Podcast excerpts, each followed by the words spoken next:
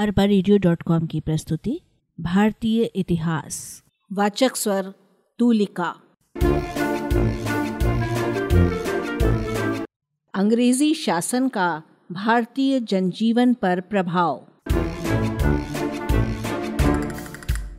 पिछले पार्ट में अंग्रेज़ों की शासन की स्थापना के विषय में हमने जाना। अब इस पार्ट में उनके शासन का भारतीय जनजीवन पर पड़ने वाले प्रभाव के विषय में हम जानेंगे। सन 1600 ईस्वी से सत्रह सौ ईस्वी तक ईस्ट इंडिया कंपनी का उद्देश्य व्यापार करना था। उन्हें भारत से कपड़ा, मसाले आदि खरीदने के लिए अपने देश से सोना, चांदी आदि लेकर आते थे। वे भारतीय सामान को विदेशों में बेचकर काफ़ी मुनाफा कमाते थे, मगर अपने देश का सामान भारतीय बाजारों में नहीं बेच पाते थे। इस एक तरफा व्यापार के कारण ईस्ट इंडिया कंपनी की काफ़ी आलोचना होने लगी। कंपनी पर दबाव डाला गया कि वे व्यापार के लिए धन की व्यवस्था भारत से ही करे। प्लासी और बक्सर के युद्धों के बाद बंगाल पर उनका अधिकार हो गया। बंगाल, बिहार एवं उड़ीसा की दीवानी वसूल करने का अधिकार भी उन्हें ही प्राप्त हो गया। इससे उन्हें अपने व्यापार के लिए ज़रूरी धन भारत से ही मिलने लगा। उन्हें अपने प्रशासनिक खर्चों तथा साम्राज्य विस्तार के लिए ज़रूरी धन की भी चिंता नहीं रही। उस समय भूमि किसी भी शासक के लिए आमदनी का प्रमुख स्रोत था। इसलिए अंग्रेज़ों ने भी मुख्यतः भूमि कर पर ही अपना नियंत्रण बनाना प्रारंभ किया। अंग्रेज़ों की कृषि नीति। अंग्रेज़ों ने शुरुआत में स्थानीय तौर पर प्रचलित कर व्यवस्था को ही चलाए रखा। बाद में उन्होंने कर निर्धारण और संग्रहण की अलग अलग व्यवस्थाएँ बनाई। ये भारत के अलग अलग प्रदेशों की सामाजिक व्यवस्था व शासन की जरूरतों के अनुसार तैयार की गई थी। ये जमींदारी, रैयतवाड़ी व महलवाड़ी बंदोबस्त प्रथाएँ थी। पहले दौर में अंग्रेज़ों द्वारा लगान की वसूली के लिए ठेकेदारी करने के अधिकार को नीलाम किया जाता था। जो सबसे अधिक पैसा जमा करने का वादा करता, उसे यह अधिकार दिया जाता था।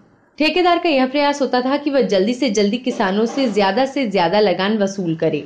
ठेकेदारों को केवल अपने लगान की वसूली से मतलब रहता था। वे किसानों के हित, अहित का ध्यान नहीं रखते थे। इसलिए अब अंग्रेज़ों ने एक दो वर्ष की ठेकेदारी के स्थान पर पाँच साल बंदोबस्त शुरू किया। उन्हें लगा कि लंबे समय तक ठेका देने से किसानों के शोषण में कुछ कमी होगी। अब वे नए ठेकेदारों की तुलना में पुराने जमींदारों को लगान देने लगी। इस तरह लगान वसूली की नीति में बार बार परिवर्तन होते रहे।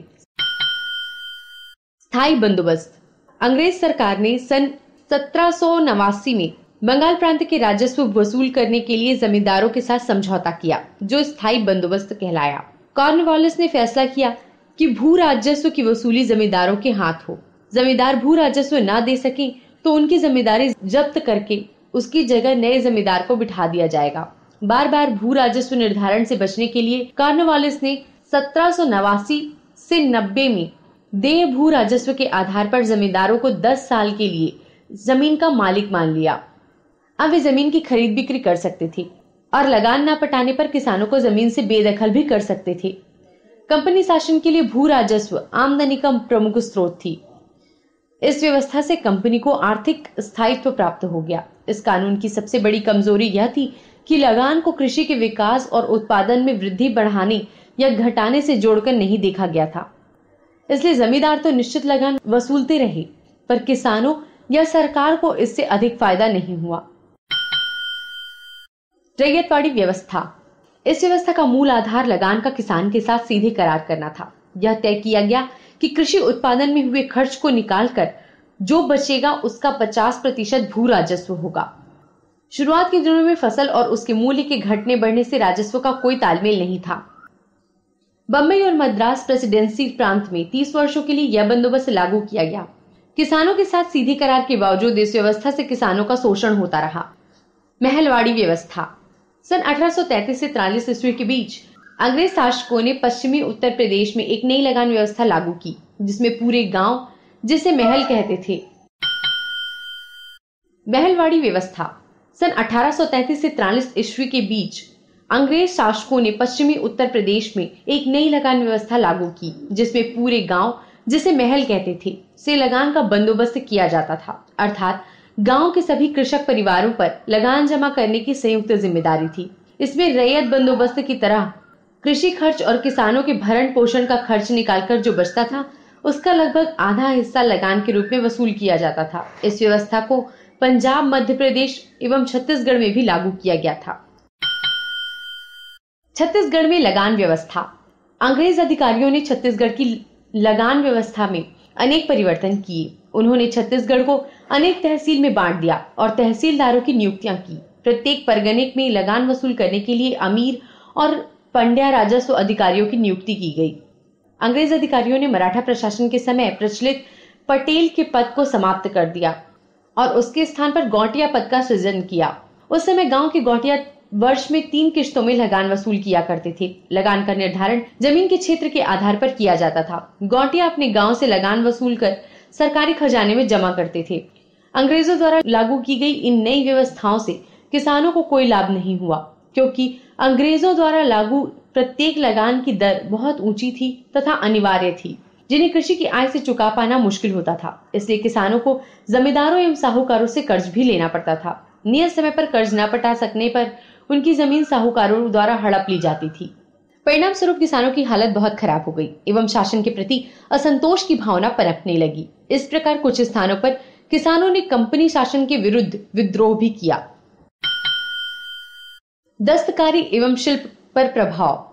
कंपनी की प्रशासनिक व्यवस्था ऐसी थी कि भारतीय हस्तकला एवं शिल्पकारी धीरे धीरे नष्ट होने लगी। भारतीय दस्तकारों एवं शिल्पियों को अपनी वस्तुएँ कम दामों पर बेचने के लिए विवश किया गया एवं उन पर भारी कर भी लगाया गया। इंग्लैंड से आने वाली वस्तुओं को तट कर एवं चुंगी कर से मुक्त रखा गया था। इससे वे सस्ती हो गई। परिणाम स्वरूप भारतीय दस्तकार एवं शिल्प विदेशी वस्तुओं के सामने नहीं टिक सकी। भारतीय कारीगर अपने व्यवसाय छोड़ने लगे और उनकी बस्तियाँ उजड़ गईं। ढाका शहर का वस्त्र उद्योग, जिसके कारण वह भारत का मैनचेस्टर कहलाता था, नष्ट हो गया। मुर्शिदाबाद एवं सूरत के उद्योग भी नष्ट हो गए। कारीगर बेरोजगार हो गए और कृषि पर निर्भर हो गए। फलता, कंपनी शासन के प्रति उनमें असंतोष पनपने लगा। वनों में रहने वाले लोगों पर प्रभाव। अंग्रेज़ी शासन के दौरान भारत में वनोपज पर आधारित नई नई मिलों व कारखानों की स्थापना हुई। भारत के जंगलों में पाए जाने वाली मज़बूत लकड़ियों का उपयोग रेल की पटरियाँ बिछाए जाने के लिए किया जाता था। साथ ही इंग्लैंड की मिलों के लिए भी लकड़ियाँ भेजी जाती थीं। इससे वनों की कटाई में तेज़ी आ गई। जंगलों में रहने वाले आदिवासी जो झूम खेती करते थे, उन्हें पेड़ काटने पर रोक लगा दी गई। इससे उनकी जीवन शैली प्रभावित हुई। वे अंग्रेज़ी शासन के विरोध में उठ खड़े हुए।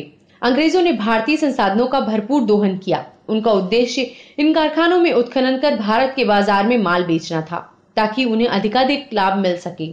उन दिनों ढाका कृष्णनगर, बनारस, लखनऊ, आगरा, मुल्तान, लाहौर, सूरत, भड़ौच, अहमदाबाद आदि वस्त्र उद्योग के प्रमुख केंद्र थे। गोवा, सूरत, मछलीपट्टनम, चटगांव, ढाका जहाज़ निर्माण के केंद्र थे। अंग्रेज़ों को भारत एवं इंग्लैंड में अपने उद्योगों के लिए कच्चे माल की आवश्यकता थी। इसे ध्यान में रखकर उन्होंने भारत के विभिन्न बंदरगाहों को जोड़ने वाली सड़कों का निर्माण एवं सुधार कार्य किया। भारत में रेलवे की शुरुआत एक क्रांतिकारी परिवर्तन था। संचार एवं परिवहन के साधनों के विकास से देश के लोग एक दूसरे के संपर्क में आए, एवं उन्होंने एक दूसरे की भावनाओं को समझा। इससे राष्ट्रीयता की भावना बढ़ी। उन्हीं दिनों सन अठारह में भारत में टेलीग्राम सुविधा प्रारंभ हुई, एवं डाक व्यवस्था में सुधार कार्य हुई शिक्षा पर प्रभाव। कंपनी शासन के शुरू होने के समय भारत में प्राचीन शिक्षा व्यवस्था प्रचलित थी, जिसमें संस्कृत, अरबी, फारसी व्याकरण सहित धर्मशास्त्र, कानून, तर्कशास्त्र, ज्योतिष आदि विषयों का अध्ययन किया जाता था।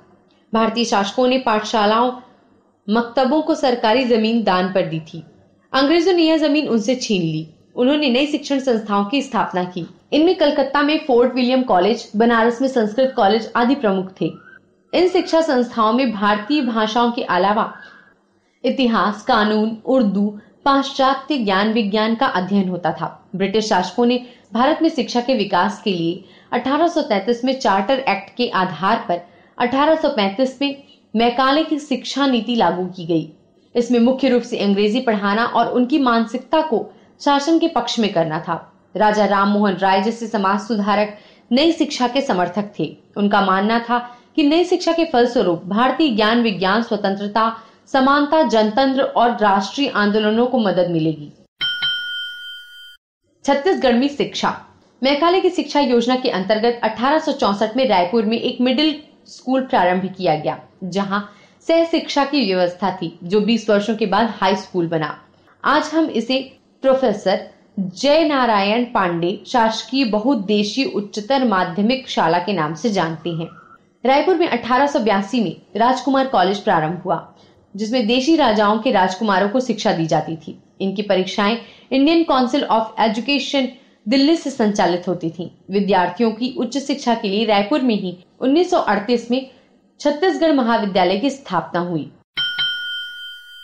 प्रेस का विकास। भारत में अंग्रेज़ी, बंगला, हिंदी समाचार पत्र प्रकाशित होने लगे, जिसका जनता पर व्यापक असर होने लगा।